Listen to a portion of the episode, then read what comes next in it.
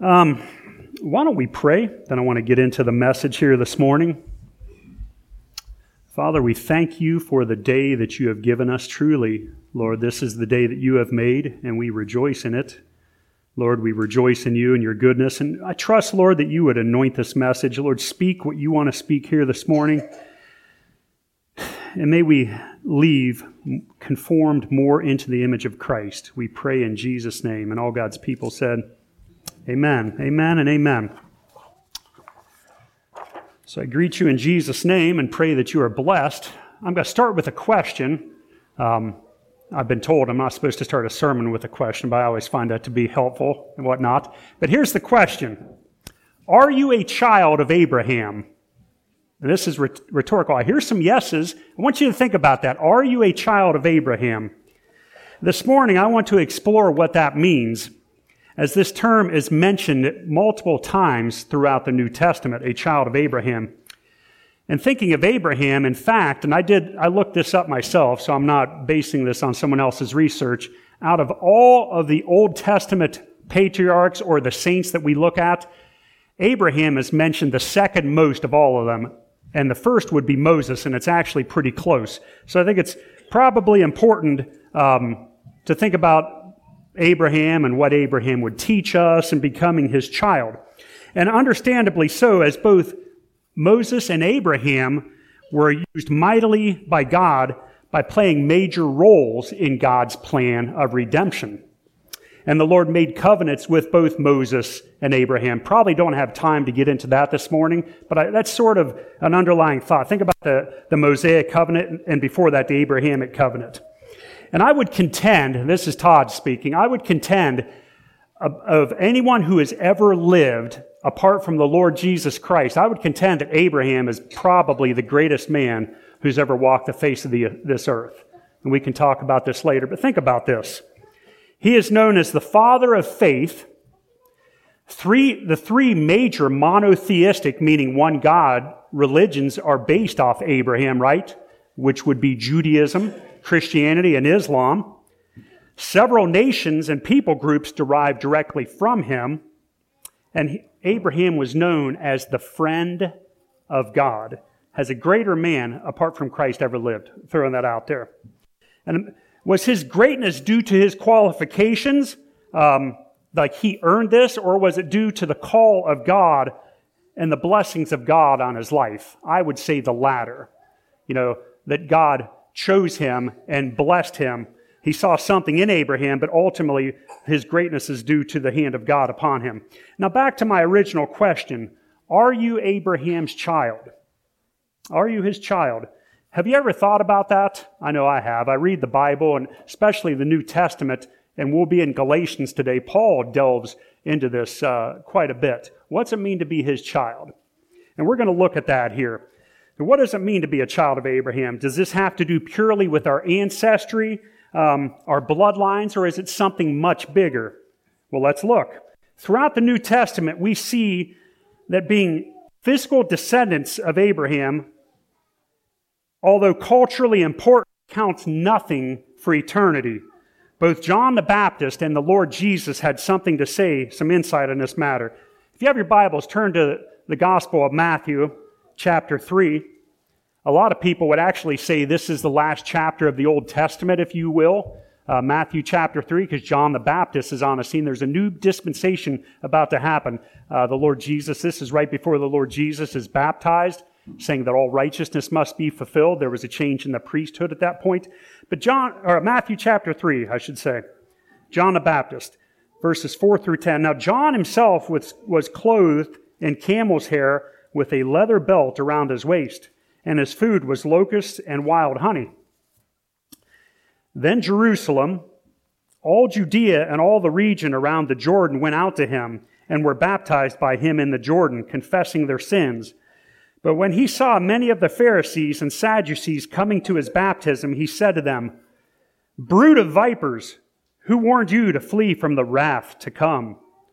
Therefore, bear fruits worthy of repentance, and do not think to say to yourselves, Here it is, we have Abraham as our father.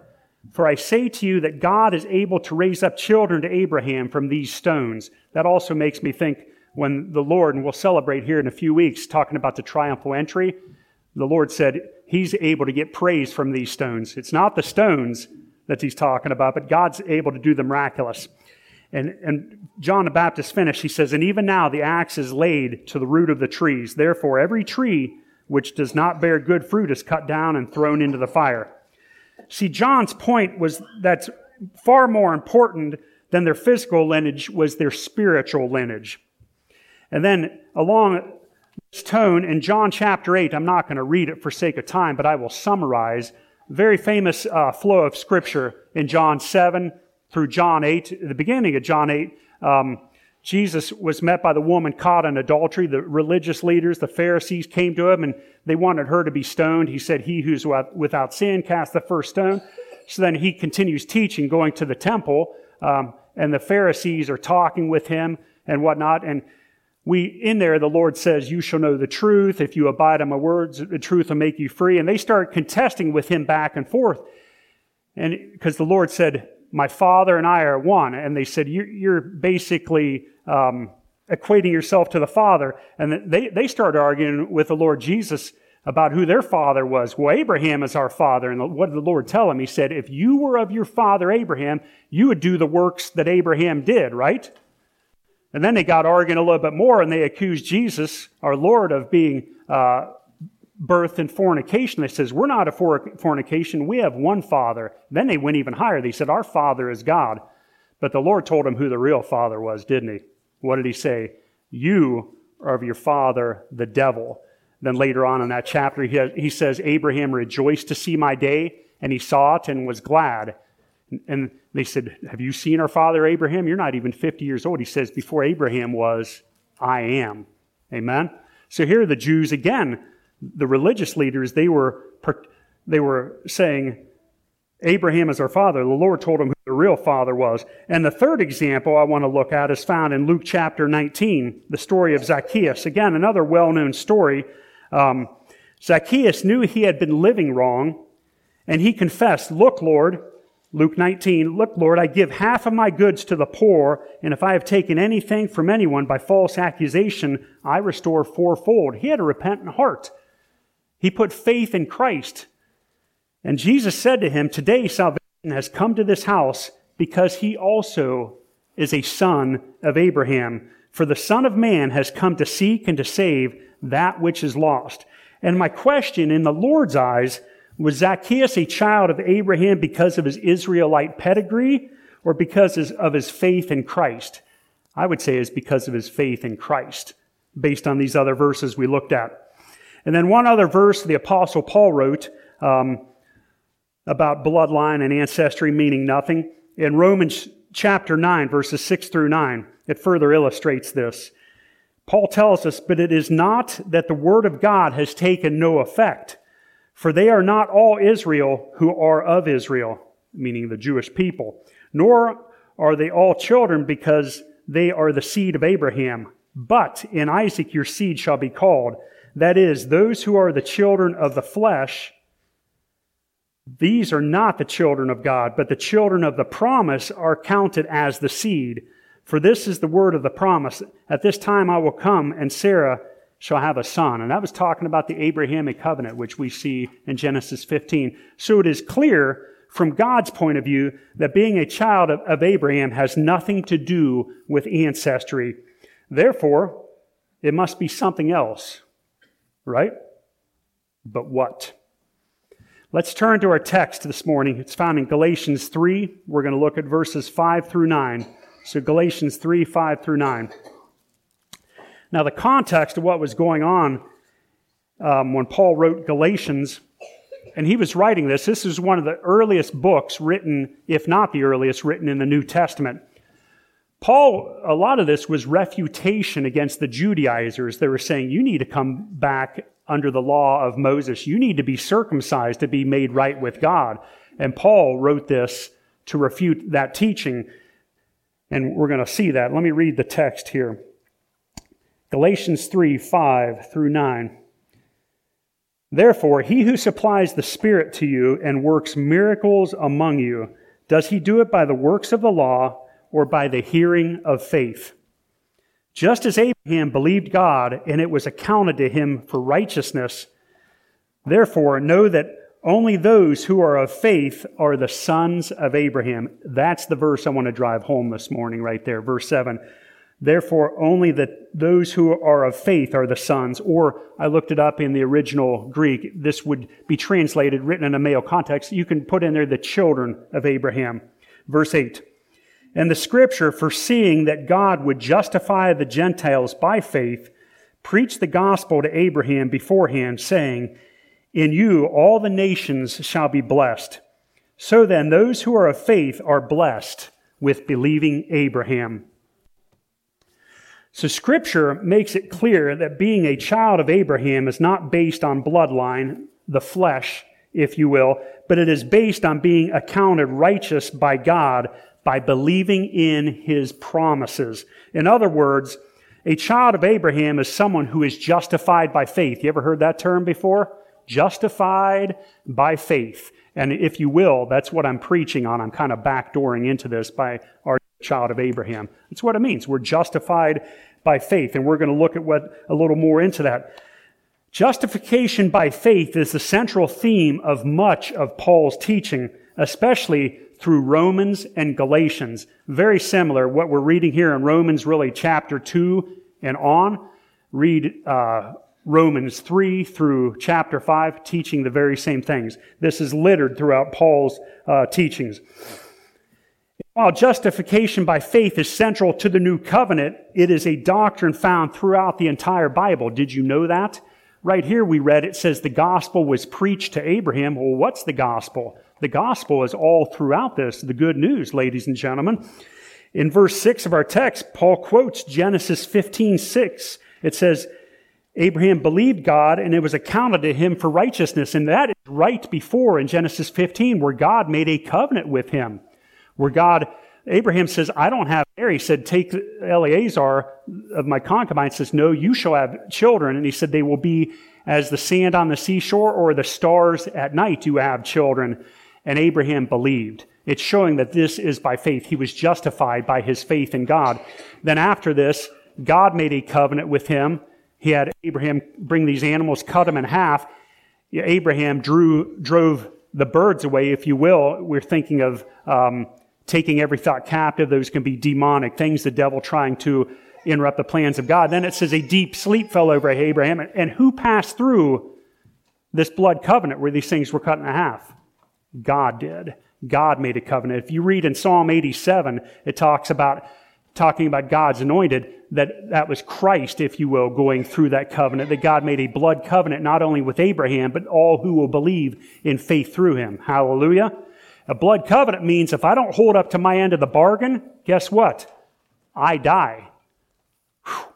And I think of where it says in Hebrews, God, because he could swear by no one higher, swore by himself. Then it talks about how Abraham entered into his promises and into his rest. Another place that the justification by faith we find in the Old Covenant or the Old Testament is Job. Job sought to justify himself before God.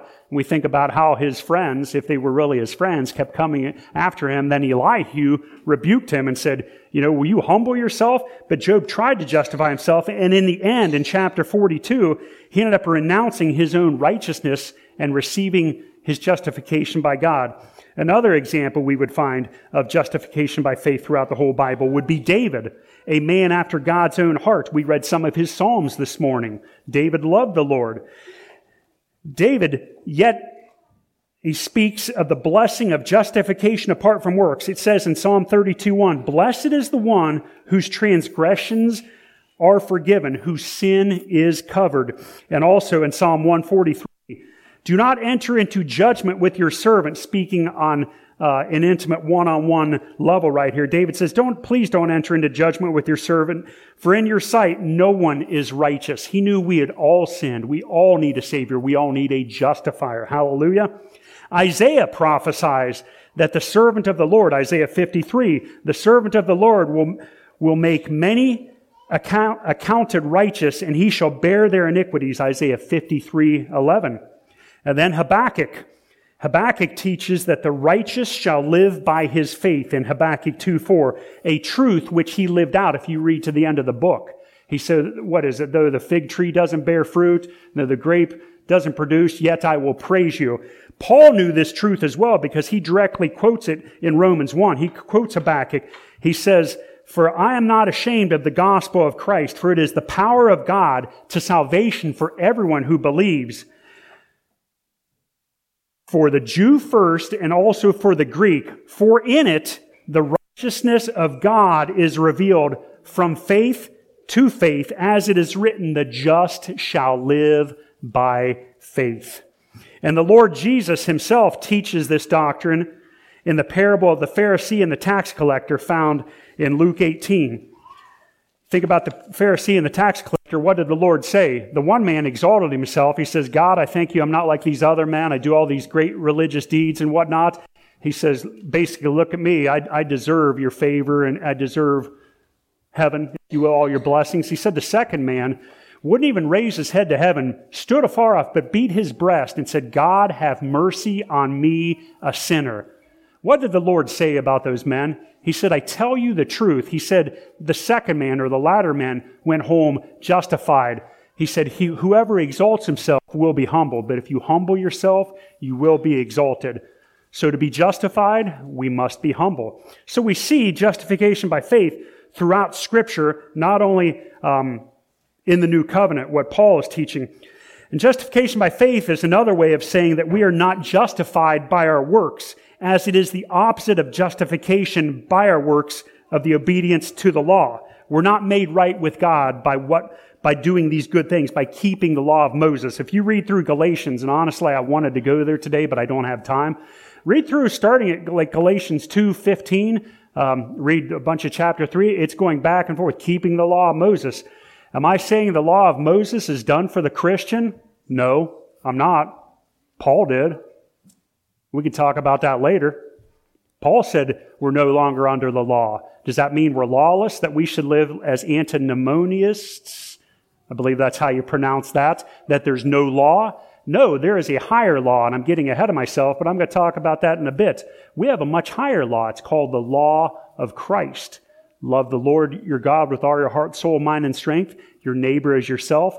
Think about this. In, in Isaiah 42, uh, 21, it says that God would exalt the law and make it honorable, that he would actually make it higher. What does he mean by that? We think of the Sermon on the Mount. I appreciate Jim preaching through that right now. Um, the Lord says, don't think that it came to do away with the law, but to fulfill it. Where did he fulfill it at? He fulfilled it on the cross. He said, heaven and earth will not pass away, and one jot and one tittle will not uh, depart from this law. And a lot of people, we see this today. Are, are there Judaizers in our time? What would you say? I like some audience. Do you think there's Judaizers? You ever heard of Hebrew roots movement? You need to keep the law. Absolutely. Um, I'm not sure the black Hebrew Israelites would be that way where they think they're literal Israel, but there's Judaizers to this day. You need to have the cross of Christ and faith in what the Lord did for you plus this. It's the cross plus nothing. Amen? Amen. There are still Judaizers to this day the law being fulfilled in Christ, we, we are not to live without law. We have a much higher law. The Lord exalted it. Think about what he said about you heard that it, you should not kill. Did he make it easier or harder? Mike's laughing. Don't murder. He said if you have hatred in your heart, you're a murderer, right? If you say to your brother that you're an idiot, the word is raka in the Greek. It says you empty head you're in danger of the hellfire. First John talks about if you say you love God and hate your brother who you can't see, and you, you hate your brother who you, can, who you can't see, do you really love God, right? Hallelujah. What about adultery? Speaking to men here, did he make that easier or harder? Come on, he made it a lot harder. He exalted the law and made it harder. What about loving your enemies? You know, in the old covenant, it was an eye for an eye. Take vengeance. We were talking about this th- this morning. The law of Christ which holds us to a higher standard, which the Christian is bound to, it makes it harder. I'm to turn the other cheek. I'm to bless those who curse me. I'm to be perfect. It says, as my heavenly Father is perfect. And I'll, I'll get, I'll leave that rabbit trail right there. So he, he actually raises the standard. I need to get back to my notes here. I like to riff a lot of times and just sort of freestyle. And you know what? My wife, it drives her nuts. But Just stay with your notes. As Paul says in Romans 3:28, we hold that one is justified by faith apart from the works of the law. He also draws, Paul does, in, in a lightning contrast between the worker and the believer. What then shall we say that Abraham our father has found according to the flesh? For if Abraham was justified by works, listen, if he was justified by works, Abraham, he has something to boast about, but not before God. For what does the scripture say? Abraham believed God, and it was accounted to him for righteousness. Now to him who works, the wages are not counted as grace, but as debt.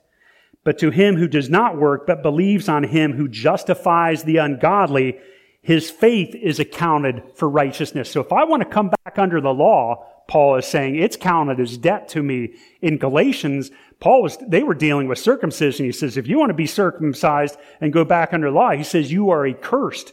He says, cursed is the man who does not continue in keeping that entire law. You imagine if we put ourselves back under the old covenant, and I'm saying the old covenant, I'm talking specifically the law of Moses. If we lived on that every, every day, if we came in here, how many animals we would have to slay, right? If I sinned, I'd have to come in here slay an animal. Imagine how much blood that would be. Cursed is him who does not keep the whole law, right? If you want to go under that covenant, can you be made perfect by it? No one ever could, but I'd say have at it. We have a much better covenant, a covenant by faith. Hallelujah. This means that none of us will be justified by our righteous works or our obedience to the law. Rather, we are justified through faith and faith alone in Christ, who is the fulfillment of the promises made to Abraham. You ought to shout at that. However, being justified by faith does affirm that good works follow faith. While our works of obedience to the law as a means or a cause of our justification before God are excluded, this doctrine does affirm that acts of love and good works necessarily follow from our faith as the fruit of this faith. For example, Paul teaches that in Christ Jesus, neither circumcision nor uncircumcision counts for everything, but only faith working through love. That's Galatians 5, 6. And James, and I remember Jim preaching this recently, faith without works being dead. James chapter 2 teaches that our faith is completed by our works, concluding that a person is justified by works after they have come to faith. And I, I like saying it this way, and this is a very Mennonite view, having a faith that works. Genuine faith must result in good works. Do you believe that? Genuine faith must result in good works. What say you? Amen? Okay. We are not saved by works. That is clear in Ephesians 2. It say, says it is a gift of God, not of works, so we can't boast about it. In Ephesians 2.10, it says that we are his workmanship created for good works. So we're not saved by works, but we are saved to them. Hallelujah. And justification by faith is also the seminal teaching of the Reformation. Here you go, Marvin or sola fide. Is that right, fide? There's five solas. Fide would be faith. This teaching asserts that salvation is based on faith alone, that believers are made righteous in the sight of God. That's how they're made righteous, by their faith in what Christ has done, his atoning sacrifice. And not only on the basis of what Paul calls the works of the law, and not on the basis of what Paul calls the works of the law or your good works. Not only is this doctrine central to the Bible, specifically Paul's teaching, talking about justification by faith, it was central to the reformers. It's also central to someone near and dear to us. Who would that be? And I quote Turkey Run, Mennonite Church, salvation or soteriology, which means salvation, how we come about that. Salvation is a free gift of God's grace based on the work of Jesus Christ, the shedding of his blood on the cross, his resurrection, and present intercessory ministry, and the ministry of the Holy Spirit. And I put this in bold right here. Listen carefully. Those who receive God's gift of salvation by faith become children of God, justified in their relationship to God, sanctified in their walk and work, and secure in an ongoing faith expressed and fostered by obedience to Christ. Justification is extended to all people in regard to Adamic guilt. In other words, whosoever will call on the name of the Lord will be saved. and by personal repentance and faith in Jesus Christ and in his provision, and in his provision in regard to personal guilt. I hope you believe that. It's in your statement of faith and you showed up to hear church. Amen? It's central to what we believe in our doctrine as well. So back to our text here in Galatians chapter 3. Paul states plainly, looking, I'm going to read verses 6 through 7 again. Just as Abraham believed God and it was accounted to him for righteousness, therefore that not know that only those who are of faith are sons of Abraham, and the scripture foreseeing that God would justify the Gentiles by faith, preached the gospel to Abraham beforehand, saying, In you all the nations shall be blessed. So then those who are of faith are blessed with believing Abraham.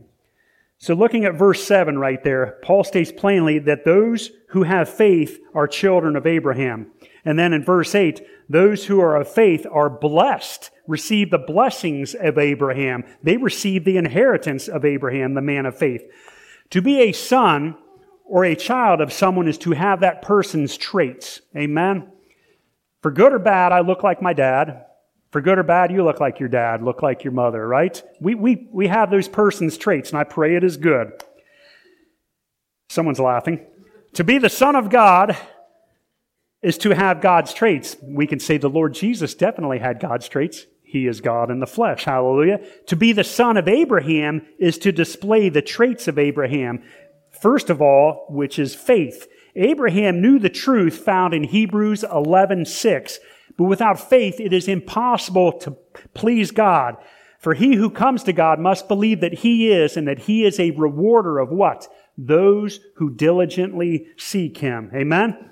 Abraham heard from God and he believed. In Genesis 12, I'll read it. You don't have to turn there. This is the first time we see Abraham come on the scene. In Genesis 12, the Lord said to Abraham, Get out of your country. Literally, before this, we know nothing of Abraham. His name is actually still Abram. I'm going to take a time out. At the end of Genesis 11, it, gives the, the lineage of Terah. And it just says, it mentions Abram. And then we see this. God shows up to Abram. And as far as we know, there was probably no one calling on the name of the Lord at these times. There was no one in covenant relationship. What was God searching for? I want you to think from God's point of view here. What was God looking for by calling Abraham? What is God looking for by calling us to be children of Abraham? He's looking for a people, he's calling people unto himself. He's looking for relationship. Amen? Does he want a bunch of rule followers like under the law of Moses, which came 430 years later? Is he looking for people who would know him, who would walk with him, who would commune with him, who would be in relationship with him? What do you think? How do, why do I say that? What was God's original intent? I appreciate Anthony's teaching this morning in Sunday school. It was excellent. He talked about God's original intent very briefly. In Genesis 1, God made all these things and he said they are good, but he gave man dominion and rule if you will, in his covenant he made in Eden with mankind. And they knew God. They walked with God face to face. They were in relationship with him. And then we all know what happened. The fall of man we see in Genesis 3. And then after that, throughout history, people turned wicked. All their hearts were bent toward doing evil. God wipes them out. He makes a covenant with Noah, wipes out mankind. And then you would think things, hey, would start good again after the time of Noah. But what did man do? Here comes the Tower of Babel. They said, you know what? We're going to make a name for ourselves. Essentially, we don't need God. They were going back to the first lie, eating that, Martha, to your point, they're essentially eating that knowledge of good and evil. We will be like God. God went down, scattered them, and then Abraham shows up on the scene. God called a very distinct man, became the father of a very distinct people who he gave the law to. Why? So he may have a people unto himself. How do we know this? God says, You are my inheritance. Not only the Levites, they have their inheritance in God and God in him, but he says these people are his inheritance. Are you his inheritance?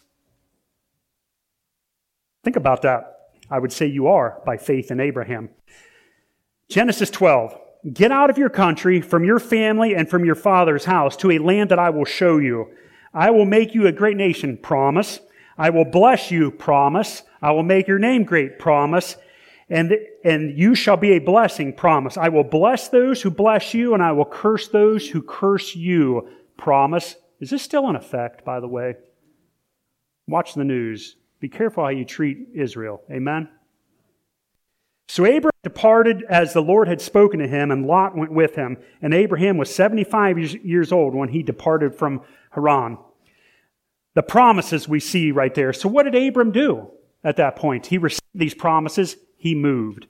He walked in faith. God said, I'm going to send you. He said, get out. He went.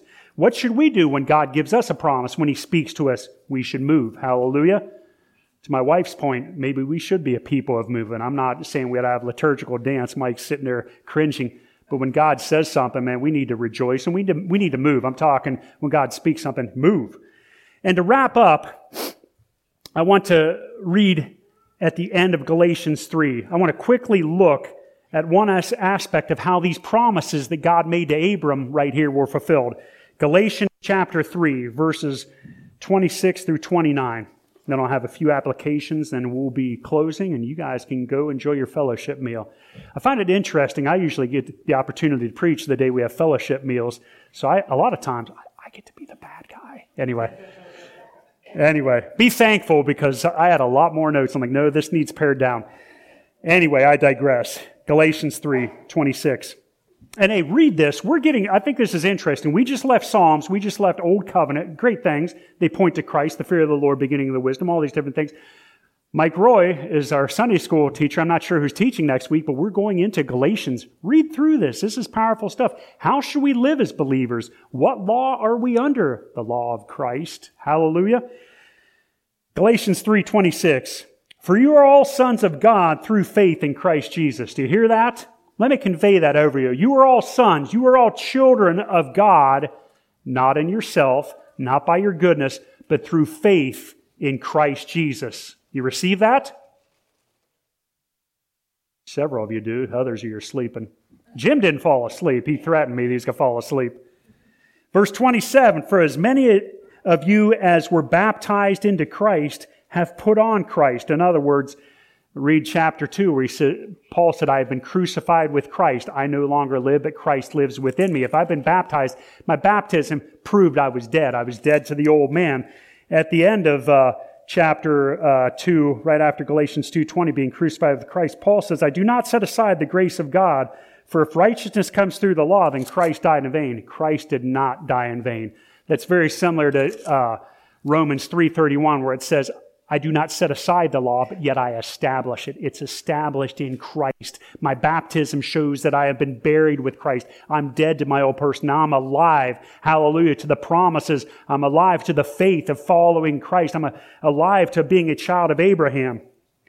Verse 28, there is neither Jew nor Greek. There is neither slave nor free. There is neither male nor female, for you are all one in Christ Jesus. That verse is very true, and in the context what I'm reading of, it really speaks. It is not meant to say we ought to have women pastors or anything like that. I'm just throwing that as a side. Usually that verse is extracted to show, no, what is it saying? We're all one. We are unified. There's roles in the body, but we're unified. Jew, Greek, in other words, Gentile, all. Whoever calls on the name of the Lord will be saved. Hallelujah. And then verse 29. And if you are Christ's, conditional, that if, if you are Christ, and I trust you are Christ this morning, then you are what? Abraham's seed. You are a child of Abraham and heirs. You have an inheritance with Abraham. It says we're co heirs with Christ. We also have an inheritance with Abraham. Hallelujah. What did Abraham get, Jim? He got some land. I know that. We have an inheritance. Hallelujah in Christ. Christ is our promised land. But I believe there's something to this. Amen. So the application, I've heard many times when you preach, you've got to make it practical. Is that right? You've got to make it practical. Oh, Opa would say that. Is that right, gentlemen? You, you've preached for years. Make it practical. Here's your practical application. Hopefully this was all practical. Since we are children of Abraham, being, via being justified by faith, how should we live? Good question. What does the Lord desire of those who would follow him? Live in the new covenant above all Amen? I should live in the new covenant. I need to quit trusting in my own performance, trying to please God, whether by attempting to keep the law or by doing my good works, thinking this justifies me before God. Unfortunately, I think many professing Christians still live here. And if, if I had an impetus, I trust it was the Lord who birthed this sermon or what to share this morning. But if I, if I had one thing I would say really that, that brought this sermon about, I, I think this, and I, I've seen it in my own life, and I pray if you're here, you would hear what I'm, I'm trying to say. Unfortunately, many professing Christians still, I think, live trying to please God in their own strength by, I get at least one man, an honest man, shaking his head. Well, if I'll just keep this, if I won't lie today, if I won't murder someone, I'll please God. Were those things fulfilled in Christ or were they not? I think many are still camped out in the desert, in the wilderness, while the Lord is calling you to believe Him and enter into the promised land of rest. Hallelujah. We, there is a rest for the people of God. Amen. And we need to move on in faith. We need to go forward in faith and receive the promises that God has for us. But I think it's why many people don't live in victory. If I looked, if I'm honest with myself, in my 26 years I've followed Christ, yes, I'm an old man.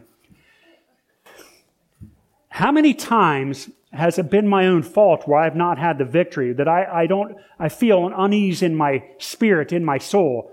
Could it be that much of that is due to me trying to curry and gain favor with God and not just simply obeying and believing in faith what God has done for me? Amen? Does that resonate with any of you? It definitely does with me. We think, man, if I, if I mess up, well, I need to read a little more. I put these rules and regulations over myself. Paul actually talked about this. He said, the Lord took those rules and handwritings of regulations. What did he do? He nailed them to a cross. He triumphed over them publicly, putting them to shame. Hallelujah. In Colossians, he says, let no one judge you in these new moons. It's interesting. We had a moon last night. I don't think it was a new moon. It was a full moon. These things and these feasts. In other words, he says, do not touch, do not drink, do not taste, all these different things, which he said have have a, an image, an image that they look good of self-imposed religion, but they're nothing against the, the, of the flesh wanting to dominate you. It is by faith. You have to say, Lord, I believe and I'm going to receive what you have done for me. See, many still camp out around Sinai in the desert. You need to move into the promised land. And if that's you this morning, we'll have a time of prayer here in a few minutes. Go forward. Hallelujah. Quit striving and saying, Yes, Lord. Just say, Lord, I receive what you have for me. See, Jesus did not say, if you, if you keep my commandments, I will love you. Right? That just sounds wrong saying it, doesn't it? If you keep my commandments, I will love you. He instead washed his disciples' feet and says, if you love me, then you'll do what I tell you. It's relationship. It's knowing him. These things are birthed out of walking with him. And his commandments, it tells us, are not burdensome in 1 John that, that law of Christ, hallelujah. Instead of trusting in your performance, trust in His, saints. The new covenant is based on His promises and what He has done, and it is only taken by faith. Realize that His love for you is not based on your performance. It's based on the performance of His Son, Jesus Christ. What He did for you on that cross. Hallelujah. Think how it must grieve God when His children don't believe and walk in His promises. We would have never heard the name of Abram if he wouldn't have believed, would we? And it's not about making a name for yourself and being a hero, but it's God's blessing on you, and then you are remembered.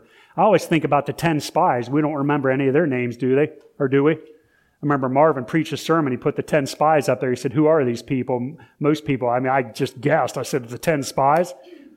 But we remember Caleb and um, Joshua. Amen because they went in faith. They brought a good report. They said they knew God, even though these people are giants. God has given us this land. He has given us the ability to take this land. He's done the same for you. Amen. Whatever you're facing, He's given you the, He's given you the power in His resources just by trusting in Him and appropriating His strength. Hallelujah. Can't do it on your own. Trust in the Lord. But how it must grieve Him when, when people don't believe Him.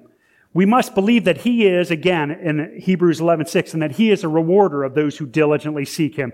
The Lord is looking for children, again, think relationship, who walk in faith, not as distant rule followers who hope their, their distant rule followers who hope their good deeds curry his favor and blessing.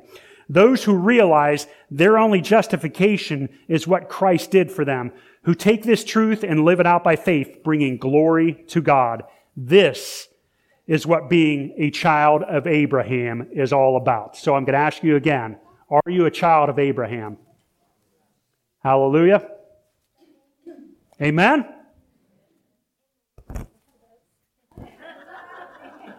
My wife's rolling over. Hey, I tell you what. Hey, stop that tape for a minute. For 1999 in the lobby after the service, I'm just joking. No, but I had this shirt made a few years ago. And I remember Rob asking me, what does it mean? And people, I, it was cool. I'd wear it when we were traveling. Allison hated it. But I'd wear the shirt. And there were people who were like, I like your shirt because you get it. If I'm a child, if I'm born again, if I'm walking in Christ, if I'm, if I'm the Lord's child, I'm also a child of Abraham. Amen. I had to dig this out from the uh, work short, shirt uh, drawer and stuff. Hopefully, it doesn't smell too bad, but yes. If you want one, I can see about maybe getting you one. This was a one off, but anyway. You know what I think would be highly appropriate to sing? And then we'll be dismissed. Have many sons, and many sons